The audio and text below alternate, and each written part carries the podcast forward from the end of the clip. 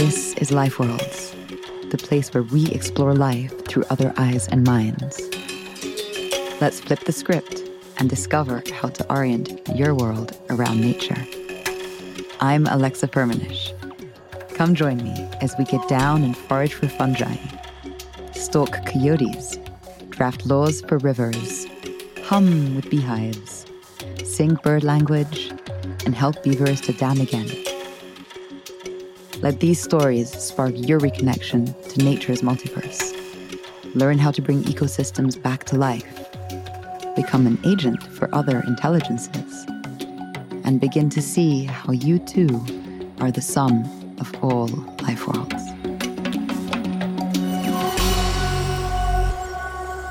Hello, everyone. This is Alexa, and you're listening to Life Worlds. Today, we're going to be talking about fungi.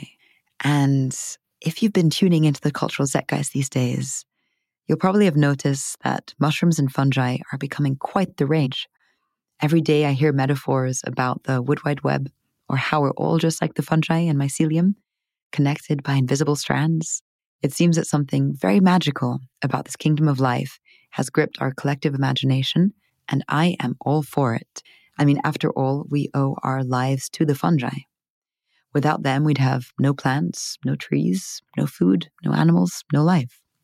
As one of our guests will share with us today, without the fungi, you can say goodbye to chocolate, wine, beer, kombucha, yogurt, even baked bread, all the good things. I don't know where I would be without all that stuff. And so it's kind of interesting that despite their burgeoning popularity, science has barely scratched the surface of mapping and understanding the hidden world of the fungi. The more we learn, the more they baffle our minds, the more that they warp our understanding of what is even possible. They've been seen to digest and filter toxic radiochemical waste. We've used their behavior to help us design complex urban transportation networks. They produce thousands of substances that aren't found in any other life forms, some of which can be used to heal mental illness and chronic disease. And their prolific exchange networks with the plant roots are like our stock exchange networks on steroids. They essentially are the matter that stitch together ecosystems, sequester carbon, drive global nutrient cycles, and uphold the world's biodiversity. They've also exhibited slightly more troubling behaviors that I hope they don't begin to do to us humans. They have been seen to take over ants' nervous systems and hijack their behaviors to create these very freaky zombie like ants. So, yeah, fungi fascinating, weird, magnificent. And I resonated a lot with a phrase that Merlin Sheldrake wrote in his book, Entangled Life, which said that the fungi are the go betweens that inhabit the boundary of life and non life.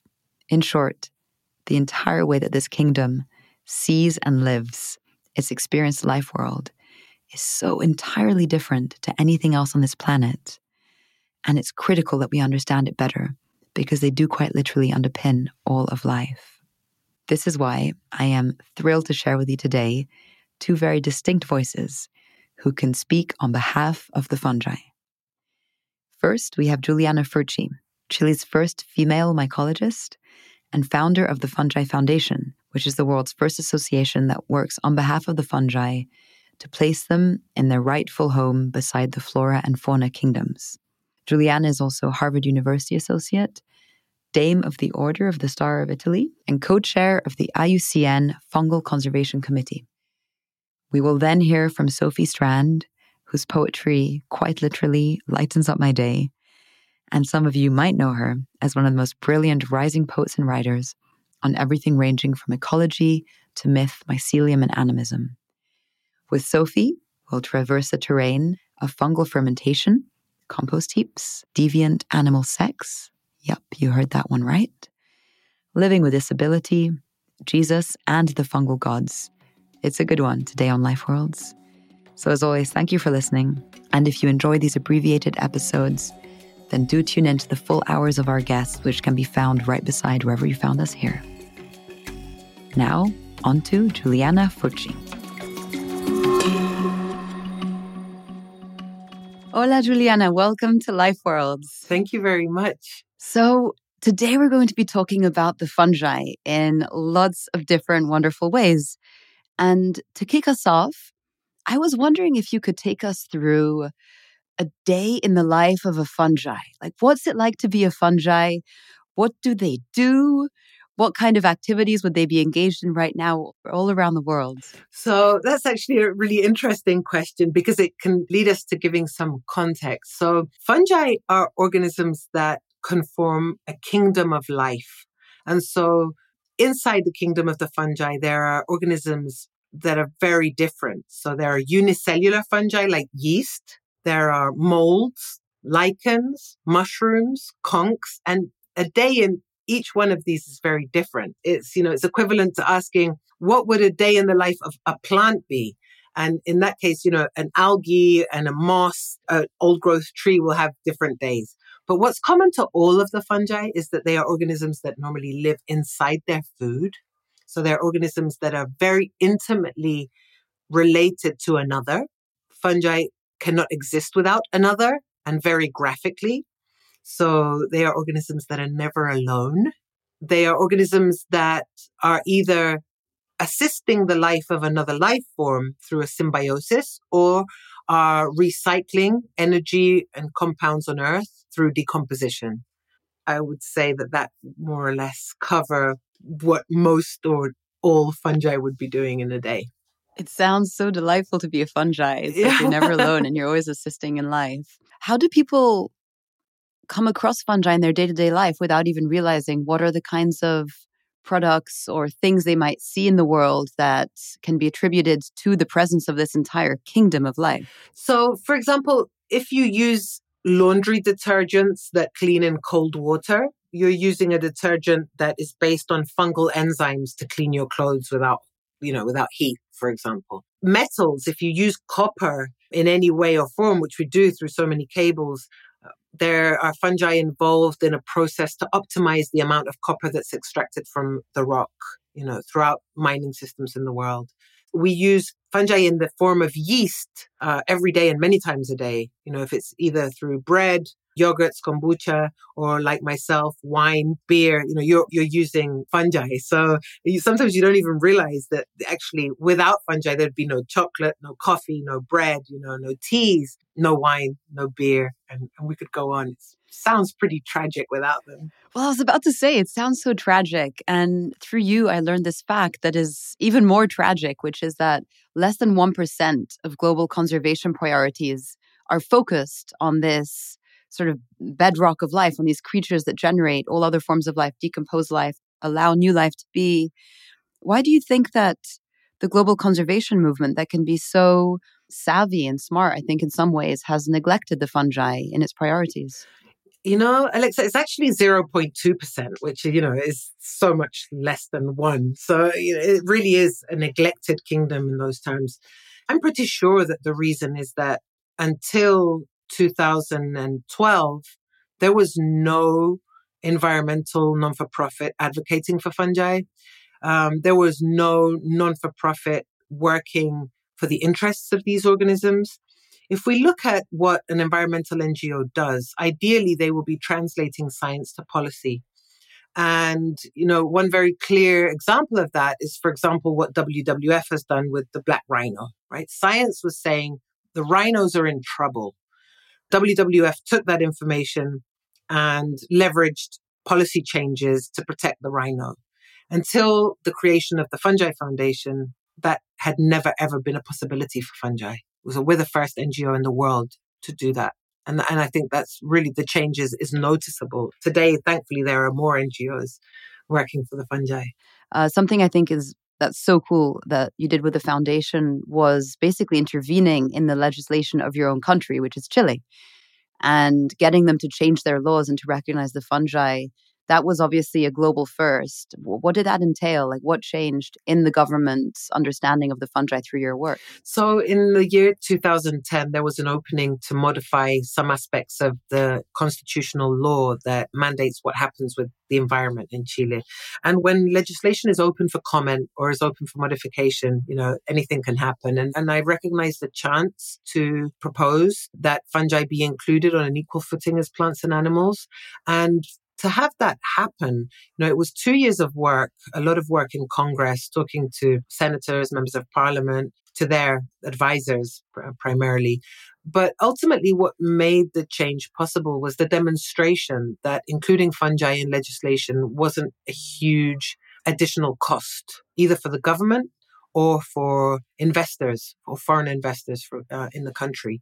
So it was also in response to an IUCN and an OECD recommendation that countries adopt an ecosystemic view of nature.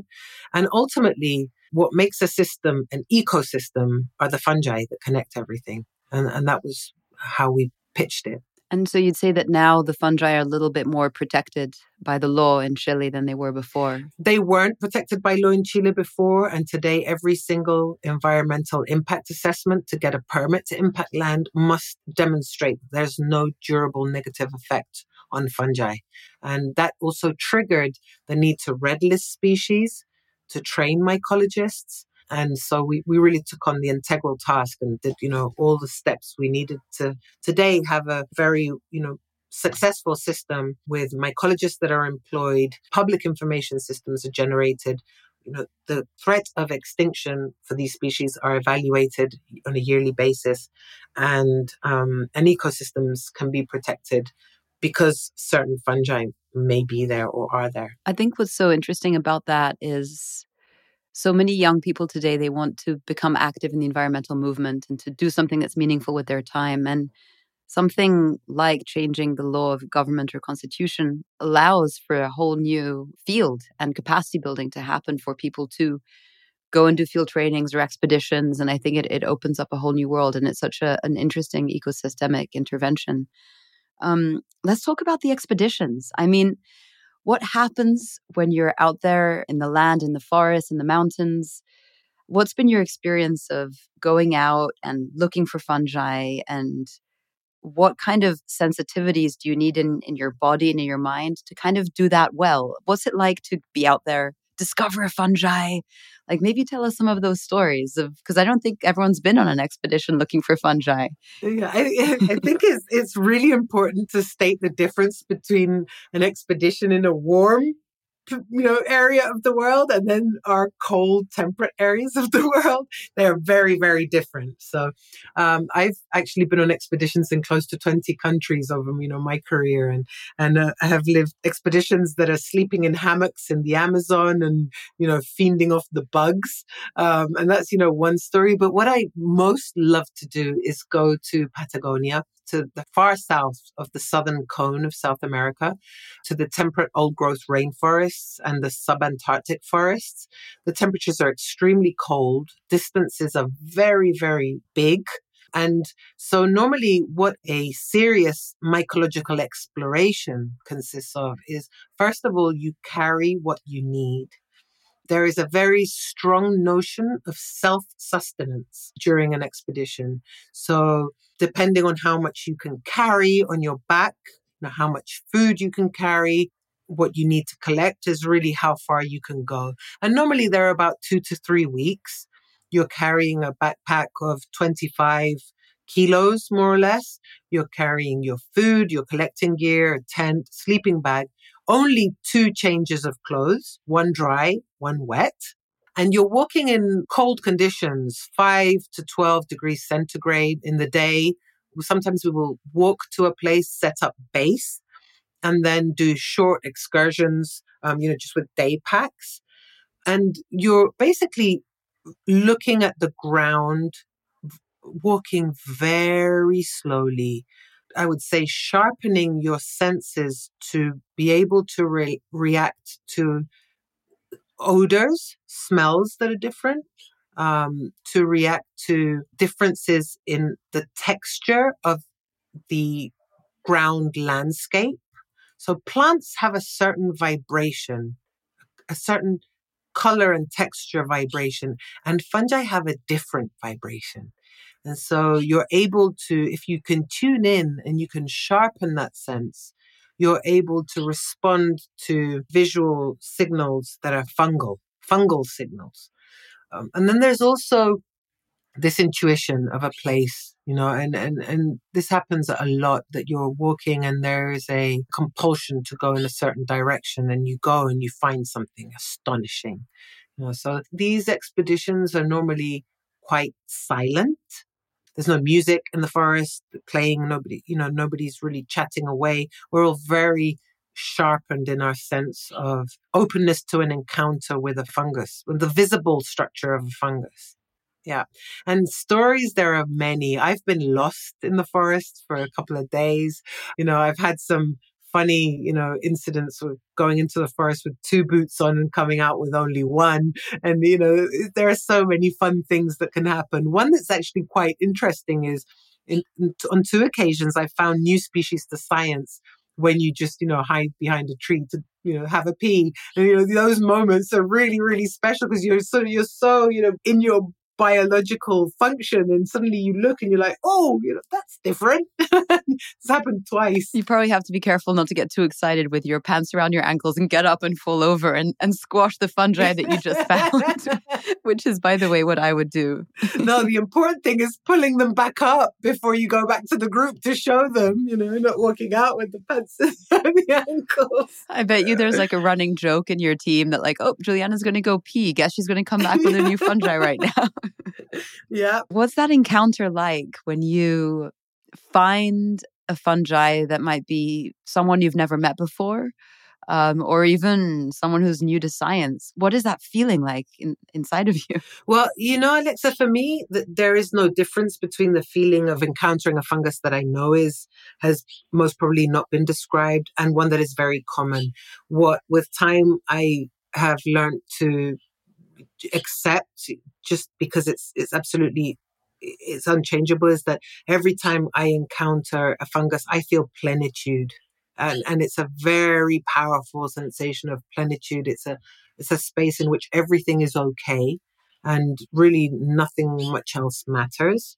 And it's very profound. And it, it happens, you know, with any fungus, with you know, even when I find, you know, mold on a lemon, I I, I instantly feel a very ineludible responsibility that comes from plenitude and doing something for them. Profound love. That's such an incredible feeling, even in the most simple mold on the lemon.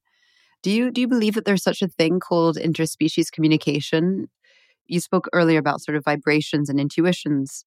Have you sensed at any point in time that the fungi were able to speak in their own sort of subtle way to you to communicate something. Yes, absolutely. I have no doubt that there is a form of communication.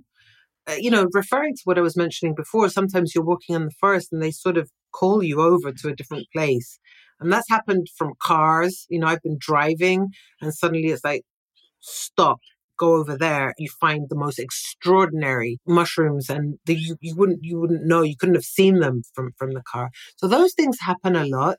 I, I, have no doubt that there is interspecies communication. It's not verbal, as in human verbal communication, but there is a communication. And the other thing is that, to the extent of how long I've been striving to, to be able to work for the fungi, and to the extent of how relentless I realize now, looking back, how relentless I've been, I have no doubt that they chose me because I have tried to rationally do something else and it's impossible i can't do anything else. It sounds like this this way of being practiced and tuned over time and a certain mastery of it must trickle into the, your other ways of being in the world and maybe gives you the fortitude to run this foundation which was one of the you know it's first in the world and your ability to listen closely and keep calm and do you feel like those those capacities have changed you in day-to-day life? I think that uh, what i've learned uh, very much from fungi and how they live. One of the things that i think they've taught me the most is how important it is to uh, understand that we can't and we don't have to do anything alone. We aren't separate from another. They question the limits of an individual and they question the limits of individual existence, right? So, for example, I see a tree and I see an ecosystem. I, I don't see one species of plant. There are so many fungi you know, on and in the roots and in every cell of that tree. So really learning how to understand that we're part of something and that we, we don't hold an ultimate way that things should be doing or, you know, individually, we're not holders of correct or incorrect way of doing things. We're part of something a lot larger. And the other thing that they've really influenced in my life is how important it is to let things rot, to let things decompose. Ideas, ideals, uh, relationships. Um, decomposition is the only way we can recompose. And the process of decay and rotting is fundamental to the process of creating. Your question leads us to the question of patents.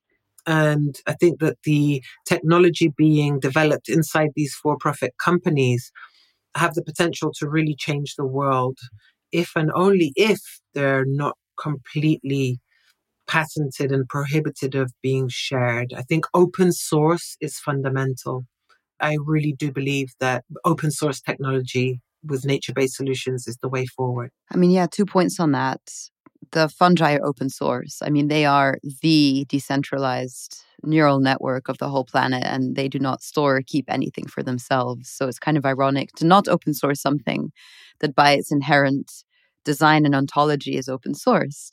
And yet, I think the resistance that you would get to that statement, which is one that I get when I challenge certain startups on their IP and their open source protocols, and obviously the pharmaceutical industry is also uh, very rife in this. It's the idea that, well, you know, R and D and funding and all the money we put in, if we don't have some patents or IP, then we're not backstopping our costs. And so it seems like a very tricky uh, dilemma that could be an excuse and yet also has some very serious practicalities that that need to be resolved. Yeah, and, and it takes us, you know, very certainly into you know the thresholds of acceptable profit. I think this is a really interesting provocation for any company that's using let's say the fungi or other forms of the living world which i think that those forms of life are the quote unquote inputs for a lot of systems to think about a percentage of their uh, profits a significant percentage possibly being cycled back into that system and supporting NGOs um, and supporting research groups that they benefited from in the first place. Before we close, for people who want to become closer to the fungi and who want to learn about their world, you gave a wonderful invitation before, which was to walk slowly, observe, try and sense their vibration. Maybe you've got to come across one first and spend time with it, and then you know what you're looking for how would you advise people uh, to start in their kind of mycological uh, explorations? I think the most important thing is to understand the seasonality of the visible part of fungi.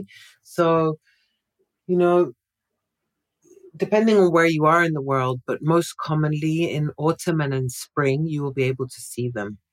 It's not that they're not there in the other seasons, they're there, they're just underground. So, you know, to avoid frustration of looking without any success, you know, try to understand what season they're visible in in your geography.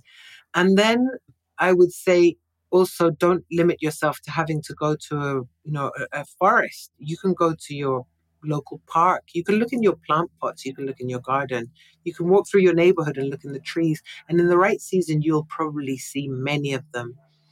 And what you see matters. The fact that you're having an encounter with that macroscopic moment of the fungus is not trivial. You are in a magical coincidence with the two or three or four or five days that they're visible a year. So acknowledge how important what you see is. And I would say look everywhere and spend a moment to understand that you're really in an encounter with, with, with an organism that's not visible very often. And also maybe that you're encountering an organism that is millions of years old and so ancient, right? Oh, yeah. And possibly not even described. There was a new species found in like smack in the center of the city here in Santiago a few years ago. I mean, it's not a given. You know, what you see really does matter.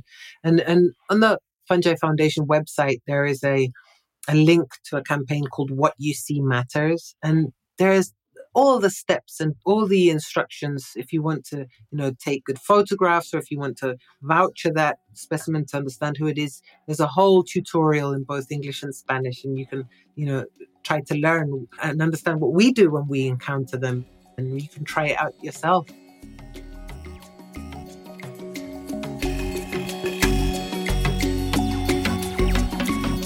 That was Giuliana Furci, mycologist and founder of the Fungi Foundation.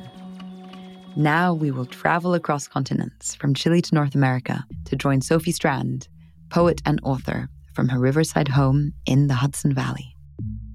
So I'm going to ask you about fungi, and I'm going to ask you about your relationship to the mycorrhizal networks of fungi, the mushrooms, through the lens of this ailment that you've had in your own body which you've shared, and you're absolutely welcome to share a bit of that, of course, whatever you would like. And then, sort of mythologically, like I remember you wrote this thing once that the mycelium are like angels. So, describe to us your way of seeing this whole kingdom. Well, I have loved fungi and mushrooms for a long time, since well before I knew that they were, you know, the same thing. I loved rootlets. I loved mushrooms as being these kind of mutable beings, sometimes good, sometimes bad, very like fairies. And it was only in college when I was very interested in mycorrhizal networks and trying to mulch Deleuze and Guattari's very arid idea of rhizomatic philosophy with actual ecology that I was also diagnosed with a connective tissue disease. So I was finding out that the connective tissue of soil and of ecosystems is fungi, and that the very thing that was suffering within my own body was connective tissue. So what I often share with people is, you know, our ailments, our pains, our sorrows are often portals pointing us out of the human into empathy and understanding with another being and another being's experience. So while my condition may not have a cure, I can, you know, continue to treat it by advocating for the research and the love and the understanding of mycorrhizal fungi. I love fungi. I do. I'm a little worried right now about how sexy they've become and simplified. And I've actually been feeling a little upset lately when I talk about them, like, oh, no. Which is, I think it's important to say that one, they're not here for us to extract them and feed them to pollution and make them into fashion products. and I think that they've been wedded to a kind of techno narcissism that I'm very allergic to. And also, the fact is that there are um, 3.8 million different species of fungi, and we've only identified 144,000. So I think we have to begin from humility, which is if there are 3.8 million different types of fungi, there are 3.8 million different types of fungal stories and ideas and modes. And there's not one fungal story. And if we don't even know a fraction of that, like if we know the tiniest sliver of those beings, how can we pretend to really understand them? So we have to start from an uncertainty. We know certain things about them. We mostly don't know about them. You know, they live in the soil, the darkness of the soil, and they have a lot in common with dark matter, which is they constitute us, but we can hardly see them and hardly understand them. So I have lately been feeling very hesitant about talking about them because they've become such a product and such a simplified product, which is they help trees communicate. They will help us clean up pollution. When, when the truth is that a lot of these myco-remedial projects are largely publicity events, which is you actually can't feed these fungi to giant pollution um, spheres and then expect them to behave like they did in a test tube. And they have very different behaviors and wants. And we have to ask them what they want more than telling them what they should eat and do. So fungi can do a lot of things, but maybe that shouldn't be what we're focusing on. I admire you for your territoriality. Like, it's true what you say. I agree with you. And it gets to the core of this podcast, which is what is animism and then how does it affect our actions in the world? And as you say, like when we become utilitarian with another species, just like we, when we become utilitarian with another human, we're no longer respecting its fundamental intrinsic desires or wants or ways of being. And yet they are incredibly healing. And so the question is, how can we work with the fungi? And I, I think one of the things you said once, right, which was flood the world with a biodiversity of stories. So it's not like, oh, let's just like replace the myth of you know, choose your choose your element of the world.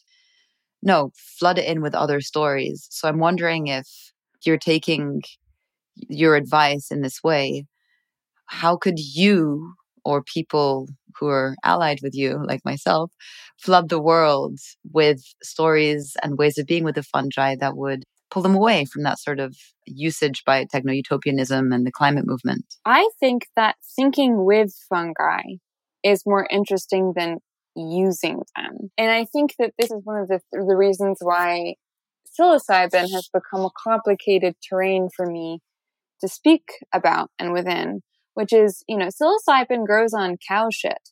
And I live in a country that is built on abusing cows and torturing cows. And I, I think that it's important that, you know, Alexis Shotwell, who's an amazing anthropologist, talks a lot about how with food, with lifestyle choices, we're very simplistic. We, you know, have a very straightforward object ontology. Like, I know what this object is. This is good or bad. But the truth is, objects and beings come to us through webs of relationship. And I think with psilocybin, I want to say you should be very careful taking psilocybin if you are not in right relationship with cows. so it's like mm-hmm. things like that that I would like to complicate, which is fungi are relational. They live between species. They are interrogative. I call them angels because the ancient word for angel in both Greek and um, Hebrew and Middle English all mean messenger, which is they come from the realm beyond, the other world, the imaginal, the underworld, the mythic realm, you know, whatever you want to call it. And they come to bring advice for us above ground, the surface dwellers, as the Haida indigenous people would say, you know, the people who, who don't know really what's going on because we're just on the surface. And I think the fungi mythically thinking with them have information for us about how to act that has very little to do with our human aliveness, but with the general aliveness. So the story I'm interested in is we start to look at all of the connections that bring fungi into being, that constitute them. How do we become more culpable the more involved we become with them? How do they teach us to become involved? in general aliveness rather than in this very narrow idea of human survival. How would you advise someone to approach a fungi in, in this way, in the way that you've learned and cultivated? Like if someone's starting from scratch, where do they even begin? They, they're like, okay, that sounds really wonderful. I want to try that.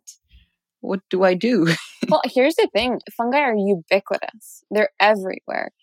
So it's also interesting to just figure out which fungi are in your neighborhood. There's some polypores that are active all year round. You know, they grow like conks out of trees. Lichen is the composite of bacteria and yeast and fungi. So any kind of emerald green, viridian, little spiky scale is, you know, a fungal being.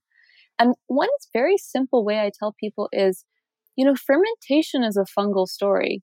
And fermentation, as it relates to alcohol and also fermented food, may be a driver of, of the choices of civilization. You know, we can really tie together moments where civilization blooms with fermentation events, with breweries and beer vats and with the domestication of yeasts. And yeasts are single celled fungi. So sometimes I tell people that the very easiest way to begin an animist, intimate, you know, anarchic experience with fungi is to begin fermenting. And a very easy way to do this is to make mead with honey and water and a jar that you close and shake for a week every day. And you will make the oldest, one of the oldest forms of, of a fermented beverage. That's how you make mead? Yeah. It's that easy. You can look it up online. But you become a fungal accomplice. And I think that my favorite way of thinking about fungi is let's be their accomplice. And, and let's be their accomplice in, in digesting this patriarchal colonial capitalist structure from the outside. This idea of compost, like landscapes have been transformed, they're being transmuted, they're changing. You write a lot about compost. And I would be amiss if in this conversation we didn't touch on what that is for you, something that is transmuting, transforming, decaying. Uh, and as we look out at the world, I think we see a lot of that happening. Well, on a very practical basis, I think that we live in an antibiotic culture that tries to manage by process of negation and sterilization and management and shaving down. And it seems that pretty clear that that doesn't work culturally, medically, um, institutionally, and that I'm much more interested in processes of addition, of adding enough stuff to a pile that perhaps the bad pathogens, you know, the bad thinkers are overwhelmed and then also get co-opted into more fertile conversations and sprout things I never would have expected to to sprout.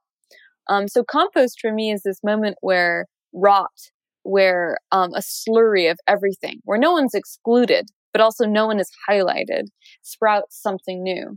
But also, you know, we live in a culture that's very inside of chronologic time and a very simplistic idea of Darwinism that everything is moving towards some end that everything is progressing towards betterment.